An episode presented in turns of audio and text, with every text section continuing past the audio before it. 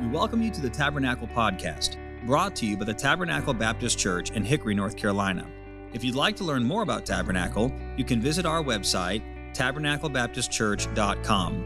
You can find other sermons like this one on Apple Podcast, YouTube, and Sermon Audio. It is our prayer that God has used this message to be an encouragement to your heart. I want you to open the Word of God with me, if you will, to the book of Jonah in the Old Testament. I'm going to be there this morning and tonight, so I hope you'll be back tonight to get the rest of it. But I want to bring you to a truth this morning that the Lord is using in my life right now. This is an amazing book of the Bible. It is famous for the great fish. When we're done today, I hope you won't think anything about the great fish. I hope you'll think about our great God. It's famous because people say, Oh, we know Jonah. That's the Acts of the Old Testament. That's the great missionary book, and we got to get the gospel of the lost. And there's no doubt about that. But I would point out to you that Jonah is not first about getting Nineveh right with God, it was first about getting Jonah right with God. It's really easy to sit in a church building and fuss at the world. It's really easy for preachers like me to get up and talk about all the heathen outside of here and all their wickedness. Let's just vote on it. How many of you'd like Washington to get right with God? Yes? Yeah, straighten the government out, fix all the politicians, and figure out all the ills of our country. I'm going to tell you the hard thing to do to get us right with God. That's really what the book of Jonah is all about. See, the word is a mirror. Mirrors don't show you others, mirrors show you you.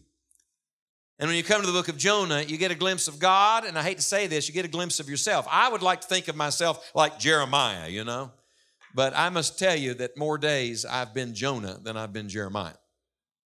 And don't look at me so pious, none of us are what we ought to be. Did you know Jonah was a backslidden preacher? Did you know preachers get backslidden? Sure, they do. We use that term sometimes without even any thought of what it means. It means to slide back. That's deep, isn't it? It means you're moving the wrong direction instead of the right direction. I'm looking at a bunch of people in this room. No doubt at some point in your life you were moving forward for the Lord. May I just ask you, how about right now? How about where you are today? Not where do others think you are, not, not where you used to be, not where do you plan to be, not where do you, you want to be? Where are you at this moment? And frankly, when was the last time you had a good old fashioned repentance yourself? That's a Bible word, you know. We don't use it much. Maybe we don't talk much about repentance because if you talk about repentance, you got to talk about sin. And nobody wants to talk about sin anymore. In fact, the world's watchword is tolerance. God's word is not tolerance. God's word is repentance. I ask again, when was the last time you really repented before the Lord? Have you ever? If so, how long has it been? A woman came up to me recently after a meeting. She said, I heard you talking about repenting. I said, Yes, ma'am. She said, Do you believe in repentance? I said, Is it in the Bible? She said, Yes. I said, Then I believe in it. It's a sad thing that we talk so little about it, maybe because we do so little of it, maybe because we think so little about how holy God is and how unholy we are. You see, when you come to Jonah, like all of Scripture, there is a revelation and there is a response. The revelation in Jonah is that our God is a God of mercy. How many of you are glad He's a God of mercy? But the response to that is that we must repent. Look with me at Jonah chapter 1. Look at the end of the chapter, the last verse of chapter 1. Now, the Lord had prepared a great fish to swallow up Jonah.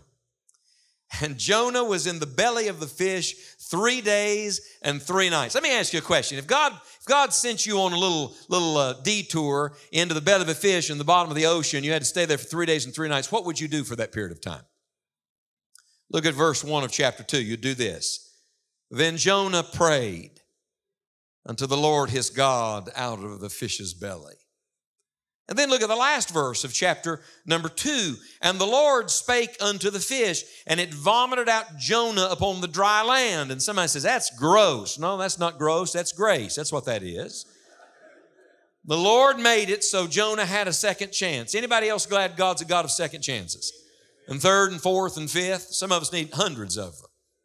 Look at the first verse of chapter 3. And the word of the Lord came unto Jonah, I love this, the second time. And so God sends him to Nineveh, where he should have gone to start with. And we pick up the story in verse number 5. So the people of Nineveh believed God and proclaimed a fast and put on sackcloth from the greatest of them even to the least of them.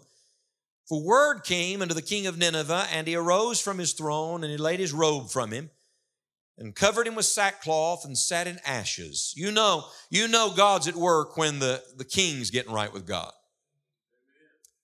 When, excuse me, the big guy, the, the fella in charge, starts to recognize that there's somebody actually over him.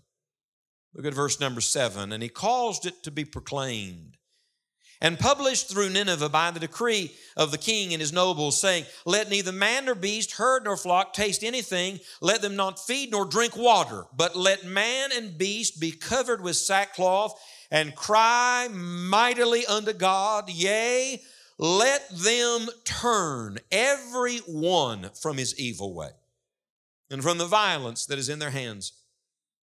Who can tell if God will turn? And repent and turn away from his fierce anger that we perish not. I love verse 10. Thank God for this. And God saw their works, that they turned from their evil way, and God repented of the evil that he had said that he would do unto them, and he did it not. I want you to take your pen and mark something, would you? In verse 8, in verse 9, and in verse 10, because this is the great emphasis. In verse 8, would you mark this expression, let them turn? Let them turn. They, headed one direction? No, no, let them turn. They're moving the wrong way, away from God. By the way, everybody in this room is moving one of two directions today. You're either moving toward God or you're moving away from God. First question in the Bible, God said, Adam, where art thou? Let me tell you, the first step to repentance is recognizing where you should be and where you actually are. May I just ask, which way are you going today? If you, if you stay on the path you're on, if you continue on the course you're on, if your family continues exactly like it is this morning, how's it all going to turn out? And God said they need to turn. Look at verse number nine, mark this phrase. Who can tell if God will turn? That's fascinating to me. And so they turn, God turns. They repent, the Bible says God repents and turns away from his fierce anger. Mark it again in verse 10. They turned and God repented. They turned, God repented. For a few moments this morning, I want to speak to you on this subject. Something has to change. How many of you have watched the news in the last few months and thought to yourself, whether you said it this way or not, something has to change. How many of you been there? Yes? How many of you have just looked around town at the madness? It's everywhere. Everywhere I go, it's like everybody's lost their minds. Sin gets dumber and dumber. Did you know that? Because it's based on a lie, it's a rejection of truth. When you believe a lie, you start rejecting truth. So when you say no to light, you go deeper and deeper into darkness, and it's getting worse and worse. And you look around and shake your head and scratch your head and say, What on earth is going on? Something has to change. I say to you, absolutely. But it's not political, it's not social, it's not even just moral, it's not economic. That, that's not it. It is spiritual. And here's, here's the greatest truth of all the thing that has to change is not first in them, it is first in us. Turn to the person next to you and tell them something has to change. Would you just turn and tell them right now, something has to change? No, no, no, no, no, no, no, no, no, no, no. I want you to preach it to them. Get your preaching finger out, point at that center next to them and tell them, ready? Something has to change. Tell the person on the other side of you, something has to change. Now look back at me just a minute, would you please? Let's get more personal than that. Are you ready? This is where it gets painful. Something has to change in me. In me. See, direction determines destination. I'm going to tell on myself for a minute. A few weeks ago, not long ago, I was preaching in Louisiana. I was there in a camp. I was there just the first part of the week, Monday, Tuesday, and Wednesday morning. And after I spoke a couple times Wednesday morning, they took me straight to the airport. I got to the airport. Flight was delayed a little bit. Flying to Charlotte, headed to Wilmington, Delaware to preach.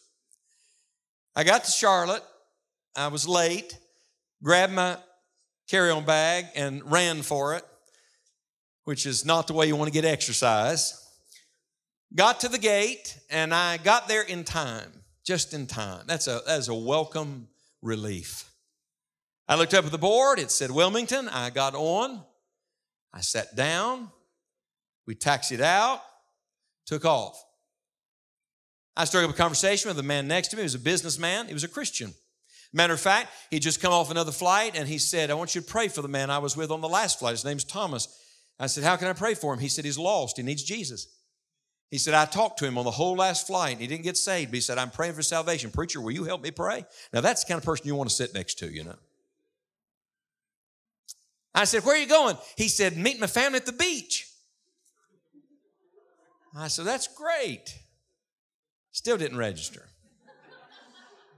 I had my Bible out and the notebook, and I was working on a sermon and studying, and pilot comes on. We hadn't been in the air five minutes. Pilot comes on and said, Ladies and gentlemen, short flight today, 32 minutes, we'll be in Wilmington.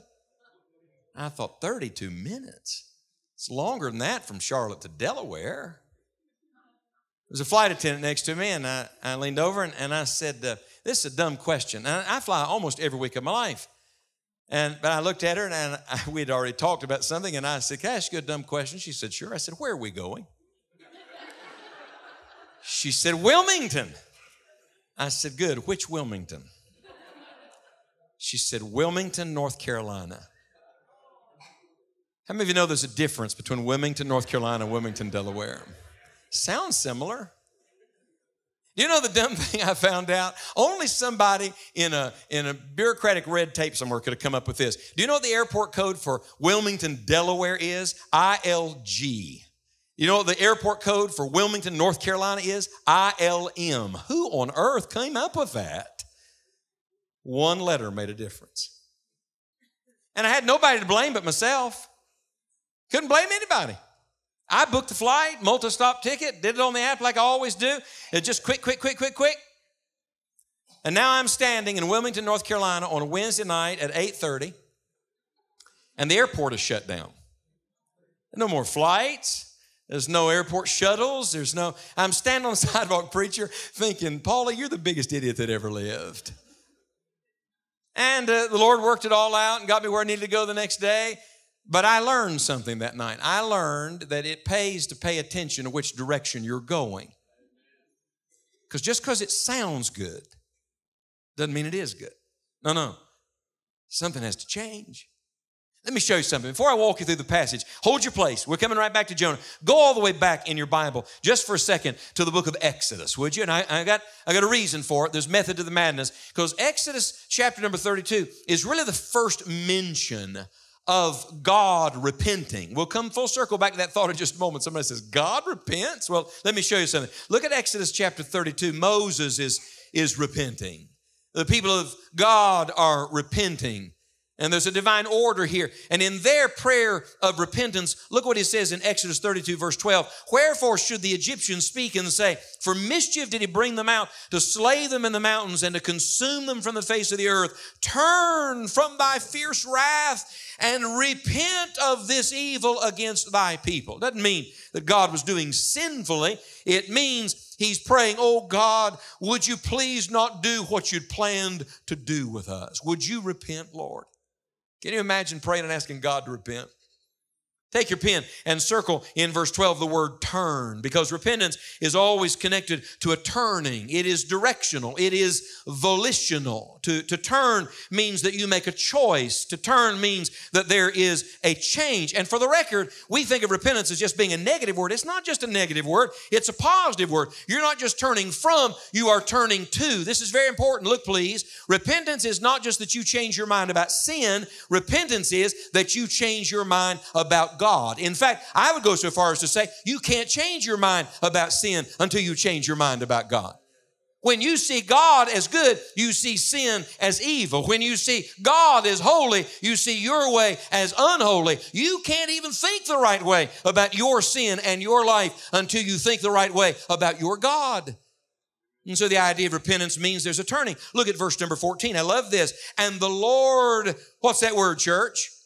Mark it in your Bible. The Lord repented of the evil, watch this, which he thought to do unto his people. In verse 14, circle the word thought because repentance is not just connected to turning, repentance is connected to your thought life. Repentance is a change of mind. It doesn't mean you can change all your circumstances, it doesn't mean you can change everything in your past. It doesn't mean that instantaneously everything in your life is perfect in what it ought to be, but it means this God has now given you not the mind of the sinner, but the mind of Christ. Now you're getting getting in step with what God already said. You're coming into agreement with God. There, there was a time that you said yes to you and no to God, but now you're saying no to you and yes to God.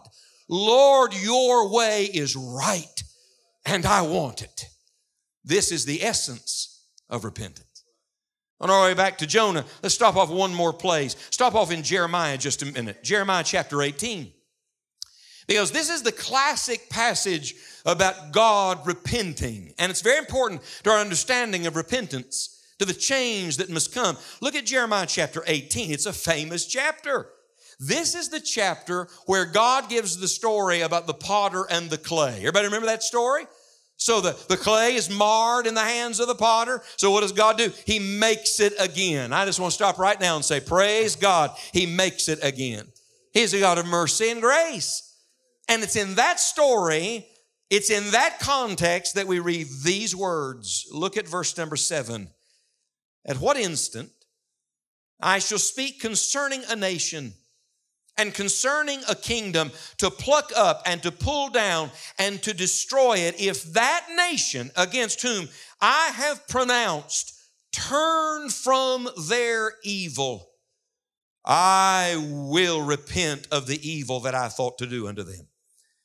And at what instant I shall speak concerning a nation and concerning a kingdom to build and to plant it. If it do evil in my sight, that it obey not my voice, then I will repent of the good wherewith I said I would benefit them. In other words, God says there's a choice to be made, and God is not arbitrarily flipping a coin in heaven. Look, please, you want the blessing? Obey God. You want to live under the curse? Disobey God. It's your choice. Everybody in this room today is going to make a decision at the end of my message. Not everybody's going to pray. I wish you would. Not everybody may respond, but everybody will make a decision, like it or not. And it has nothing to do with me, and it has nothing to do with, with this church. It has everything to do with you and God, because God says, I've given you a choice, and you got to pick your path. You can't go both ways at the same time. You have a choice to make. Would you mark in verse number eight, turn from their evil, and then mark, I will repent? Do you, do you see a man's side and God's side? And by the way, God's always working to turn us to himself. The, the prophet prayed, turn thou me and I shall be turned. I prayed that a lot even in recent days. See, we all get away from where we ought to be. And what must we do? We must finally come to the place where we go, That's good theology. Listen to me carefully. That's actually what the Hebrew word repent means. The Roman word and usage of the word repent means to turn. That's, that's what happens. There is a turning. But the Hebrew word repent literally means, the root word means to sigh. You know what it means? It means to finally get so everlasting exhausted with yourself and sick of your sin that you say, Enough, Lord. Enough of this. Enough of me fighting against you. Enough of me resisting the promptings of the Holy Spirit. Enough of that, Lord. Enough of my, my stubbornness. Enough of my foolishness. Enough of my hardness. Enough of me, Lord. I got good news for you. Ready? When you get to that point, when you get to the place where you finally say, Enough, God says, Good, I've been trying to get you there all along. And that moment is the moment of mercy. That moment is the moment where you experience the grace of God. Look, please, when, when, you turn, He turns. When, when you repent, He repents. When, when you change direction, He changes destination. Look, only God can change the outcome of the thing. But you and I must choose whether we will let God make the change in us He so desires to make. And so, with that in mind, go back with me now to the book of Jonah and let me give you two or three thoughts from our text. Would you write them down somewhere? There actually are three levels of repentance here. Number one, would you write down the first repentance in the book is the repentance of Jonah. the preacher's got to get right with God. You see, we all at times get ourselves out of sorts with the Lord, let something come between us and God. I don't care who you are. I don't care how long you've been in church, how much Bible you know. I don't care what your religious background is. At some point, every Jonah's got to repent. Every one of us. You may say, Well, I got saved years ago. Congratulations. Repentance is not an event, it's a way of life. Repentance begins on the day you receive the Lord Jesus Christ as your personal Savior. You repent and believe the gospel, but it doesn't end there. In fact, I've done a whole lot more repenting since I got saved than I did when I got saved. I trusted Jesus as a five year old boy. I, I, didn't even know the word repentance. I don't think anybody ever explained the word repentance to me. But on that day, when I believed in the Lord Jesus Christ and looked to Him, recognizing I was a sinner and only He could save me, on that day, theologically, what I did, I repented. But I was a five year old boy.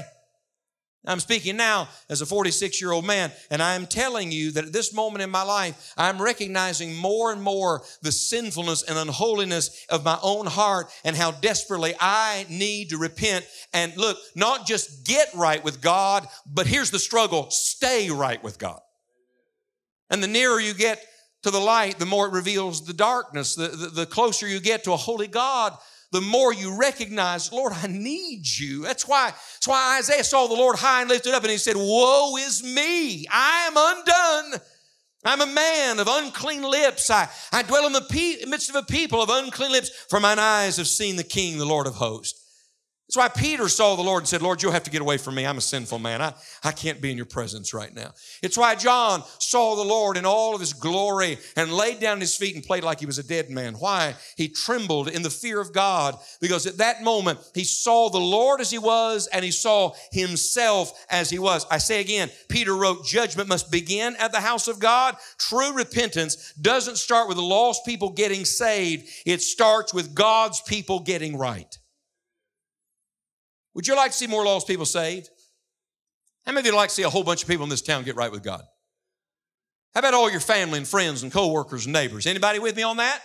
All right, I'm going to tell you how it happens. It doesn't start out there, it starts in here. You get the Lord's people thoroughly right with God and God in His rightful place in our life. I'm telling you, when Jonah gets right, Nineveh gets saved. Their prayers follow His prayers. Go back with me to chapter 2. Look at his prayer. Let's just walk through his prayer for a second. Look at verse 2. He said, I cried by reason of mine affliction unto the Lord, and he heard me. Out of the belly of hell cried I, and thou heardest my voice. Stop, look at me just a minute. Some of you are in a mess right now. You're in a mess. Your own soul's in a mess, your mind's in a mess, your emotions are in a mess, your family's in a mess. You feel like you're in the belly of hell and you think, I don't think I can ever get out of this. You can't get out of that on your own, but I'm going to tell you what you can do. You can cry to God and God will hear you no matter where you are. Let me tell you the most wonderful thing about the book of Jonah. You ready? It was, it was when Jonah was at his lowest spiritually. It was when Israel was at its lowest militarily, and it's when Nineveh was at its lowest morally that the highest truth is revealed to us about God. You know what it is? God is more than enough to straighten out all of them. So, whatever your mess is, I want you to know if you're willing to repent and turn to the Lord, God will meet you right where you are. See, He's already got His eye on you. He's just waiting on you to get His get your eye on Him. Hey, Peter, I know you cursed and swore and said you didn't even know the man. I know you got angry and stomped your foot and said some awful things you should never have said and denied him. But if you'll just look right over that way, Jesus, with tears in his eyes, has his eye on you at this moment. It's the eye of mercy. What are you going to do? Look to him again. Look at verse number three. For thou hast cast me into the deep, in the midst of the seas and the floods compassed me about. All thy billows and thy waves passed over me. Then I said, I am cast out of thy sight. God didn't even see me. Oh, yes, he does. Look at the end of verse 4. Yet, well, a hopeful word, isn't it? I will look. What's the next word, church? Circle that word in your Bible again. I will look again toward thy holy temple. It's our turn to turn. I will look again. I will repent again. I will confess again. I will pray again. I will praise again. I will yield again. It's, it's time for some of God's people again to look to the Lord. That's what it's time for. Keep reading. Look at verse number five. The waters compassed me about, even to the soul. The depth closed me round about. The weeds were wrapped about my head. I went down to the bottoms of the mountains. The earth with her bars was about me forever. Yet hast thou brought up my life from corruption, O Lord my God. When my soul fainted within me, I remembered the Lord, and my prayer came in unto thee into thine holy temple. They that observe lying vanities forsake their own mercy. But I I will sacrifice unto thee with a voice of thanksgiving. I will pay that that I have vowed. Salvation is of the Lord. You want to talk about a turning point? Right here it is. Look, please. When you finally get to the bottom, you find out the foundation's still there. When you get to the end of you and you, you repent. At that moment, you may think you're in the belly of hell. Suddenly, heaven opens to you. You may think you're beyond hope. At that moment, God steps in. L- listen to me. Remember a response? A revelation and response to the revelation. God is there wherever you are. If I send him into heaven, thou art there. If I make my bed in hell, behold, thou art there. If I take the wings of the morning and dwell in the uttermost part of the sea, even there thy hand shall lead me. God is where you are at this moment. And if you will repent, he will not only meet you where you are, he will take you where you need to be. I just point out a couple things, interesting things about the prayer? One is it's full of scripture. I wish you had time to show you this. On your own time, do this. You ought to look at all the cross references for Jonah's prayer in Jonah chapter 2. You know what you'll find? There may be more. I may be off on my number. There may be more, but there are no less than 11 different Psalms referenced in Jonah's prayer. Now that's fascinating to me. Here's an old boy in the belly of a fish how many of you know he didn't have his copy of the Bible in Moroccan leather with him? But you know what he had? Something on the inside from the Word of God that he couldn't get away from. I'm gonna tell you how, I'm gonna tell you how to get your heart tender again. You say, man, my heart's so hard, I don't think it'll ever be soft again. Or I'm so far, I don't think I'll ever be near again. Oh, yes, I'm gonna tell you how. You get back in the Word of God, and the Word of God is the hammer that breaks the rock in pieces. It's, it's the fire that melts, it's the light that guides, it's the sword that cuts asunder. Look, the Word of God will begin to turn you again. Stop, stop just watching the news and stop just listening to what everybody else says and stop just thinking about where you are and instead get back in the Word of God and the Word of God will begin to turn your heart. And I'll tell you this if you want to stay right with God, same thing. You know how to stay right with God once you've repented? Stay in the Word. Because every day, the Word just readjusts you again. Every day, the Word just mm, pushes the spiritual reset button again. Every day, the Word just keeps you in that place of repentance, humble before a holy God. Every day, we need the Word. Tell you something else interesting about his prayer. He doesn't just concentrate on the bad circumstances in, he concentrates on the goodness of God. Would you look at me and listen to me with your heart for just a moment? If you really want to be right with God, I'm going to tell you how right now. Ready? Start thinking about how good God has been to you. You're alive, aren't you? You say, Yeah, my life's a mess, but you're alive, aren't you? You're seated with people that you love and people that love you. You had enough health to get in the place today. And beyond that, beyond that, I want you to think about the mercies of God that are new every morning, how faithful God has been to every one of us, how gracious and kind and long suffering. How many times He should have squashed us like bugs and didn't? I'm glad you're not God, and you better be glad I'm not God. God is merciful and slow to anger, of great kindness. That's who God is. You know what might be good? Might be good if we stop talking about all the bad things we've done and all the bad things everybody else is doing and all the bad things going on in the world around us and started rehearsing more about the goodness of God. I'm going to tell you why. Romans chapter 2 and verse number 4 says, The goodness of God leadeth thee to repentance. I, I was thinking on this this week. What was the message that got Nineveh's attention? Judgment is coming, right? You know why most people get saved? Why most lost people get saved? They don't want to go to hell. So the thing that wakes up the Ninevites is judgment is coming. But the motivation is different for a child of God. Do you know the number one thing that will keep you right with God? Not that you're scared to death of judgment to come. No, no, it is this. You start thinking about how much God loves you. And the goodness of God takes you by the hand and says, Come on now, son. I know you've been prodigal, but you don't need to stay out of fellowship with God. Come on, I'm gonna lead you back into the presence of God. I love this. And when Jonah starts repenting, it sets in motion a spiritual chain reaction, a ripple effect that is literally gonna produce one of the greatest revivals in the history of the world. We're all sitting around waiting on somebody else to get right with God, but God is waiting on us. We're all wishing something would change in our country. But something must change in our own hearts. Jonah must get thoroughly right with God. The second repentance, would you write it down? There's not only the repentance of Jonah, then there's the repentance of the Ninevites. That's the lost people getting saved. In fact, look at verse number nine of, excuse me, verse number eight of chapter three. Yea, let them turn everyone from his evil way. Uh, verse number 10, they turned from their evil way. May I just say this? Repentance is not you doing better. Some people have made repentance out to simply be good works and, and you try harder. That is not what it is. Let me tell you what repentance is. Repentance is when you finally come to the end of you and say, Lord, I have made a mess of this. I cannot fix this but I am wide open for you to change whatever you need to change in me. That's the essence of repentance.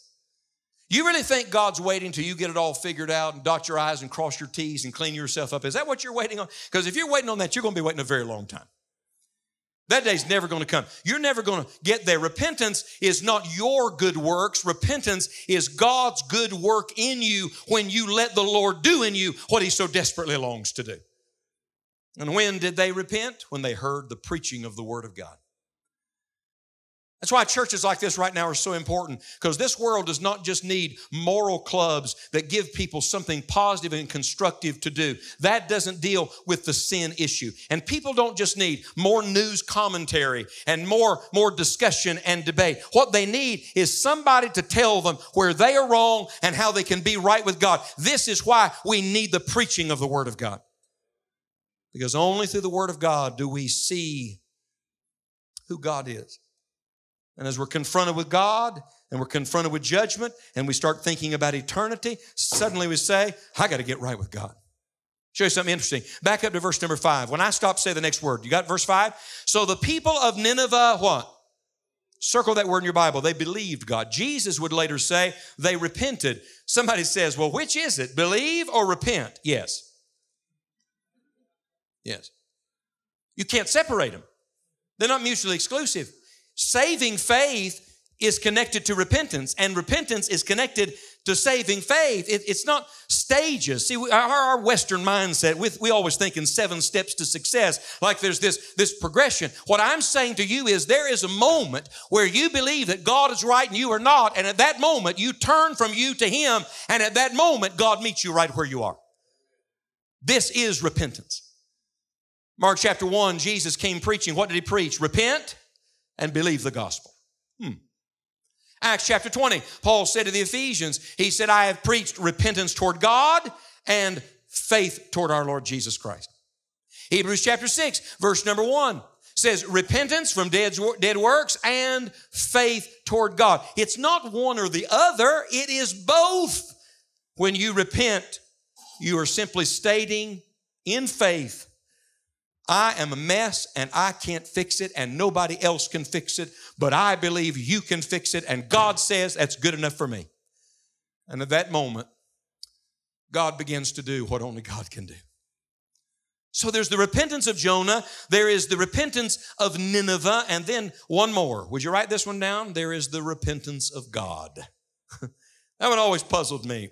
Somebody said, Well, does God sin? Not far be it to ever say such a thing. God forbid.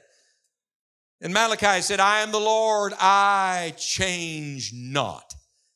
In the New Testament, James wrote and said that our Father, the Father of lights, there is no variableness, neither shadow of turning in him. What does that mean? It means there is not one iota of change in the character and nature and attributes of God. He has always been right. He is right today and he will always be right. He is Jesus Christ, the same yesterday, today, and forever. You can't add a single thing to the perfection of God, and you can't take anything away from it. God doesn't repent because he needs to change. God repents because we have changed. Do you know what God's repentance is? God's repentance is his response to our response to him. God says to a sinner who doesn't deserve heaven, you will be lost forever and go to hell. But when we hear the message of the gospel and respond to it in faith and say, I believe in Jesus to be my personal Savior, God says, All right, no longer hell for you, heaven for you now. What changed? Something in here. A prodigal gets away from God. Some of them sitting in this room today. You're not where you need to be with the Lord. Nobody's told me anything. I don't even know who's here today. But in a crowd this size, there are people in this room who have been saved a long time that aren't where they need to be with God. And you think, I'm so far from God, I got so many steps back. No, you got one step back. You must turn to the Lord. And the moment you turn to the Lord, God says, Now, no more of that chastening. I'm going to restore the joy of my salvation to you. Hmm. Isn't that just like our Lord? It is the repentance of God. In fact, look at chapter 4 and verse number 2. This is Jonah's words about God. Look at the second half of the verse. He said, I knew that thou art a gracious God and merciful, slow to anger, and of great kindness. Oh, I love this. Would you mark it in your Bible? And repentest thee of the evil. His character, His holiness, His love, unchanged. But I'll tell you something else unchanged His grace, His mercy, His long suffering, and His kindness. And today there is a Christ with nail prints in His hands and open arms, standing saying, If you'll come to me, I'll come to you. If you'll turn to me, I'll turn to you. If you'll cry out to me, I'll speak to you again. If you'll say yes to me, I'll say yes to you. This is the repentance of God. Did you know that Jonah is the only prophet to whom Jesus likened himself? That's always been ironic to me. Like everybody else called him Moses or Elijah or Jeremiah, not Jesus. The only prophet he made himself parallel to was Jonah. And I used to think that is just odd to me. No, I'm going to tell you what that is. That's mercy right there. That is Jesus saying, to the lowest prophet on the totem pole, to the fella who was a rebel, he comes to us.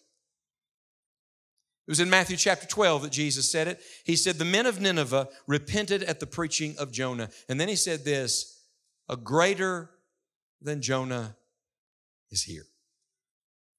Anybody like to guess who the greater than Jonah is? It's Jesus. And you know what I think is tragic? I think it's tragic that Jonah would preach one sermon in the, in the Hebrew language, just about five words was all it was. And he would preach it, and suddenly everybody would want to get right with God. And now, a one much greater than Jonah, not, not a prophet, but the one who sent the prophets, not, not the messenger, but the message himself, not, not a man, but the God man would come. Jesus would come, and we would not repent. No. No, I tell you, if you're Jonah or if you're a Ninevite today, it doesn't really matter because everybody in this room needs to repent. And when we do, we will find that God meets us there. Hey, friends, something has to change. And maybe, just maybe, if we repent, God will too. Thank you for listening. We pray that God has used His Word to speak to you today. If you'd like to learn more about Tabernacle, you can visit us online at tabernaclebaptistchurch.com.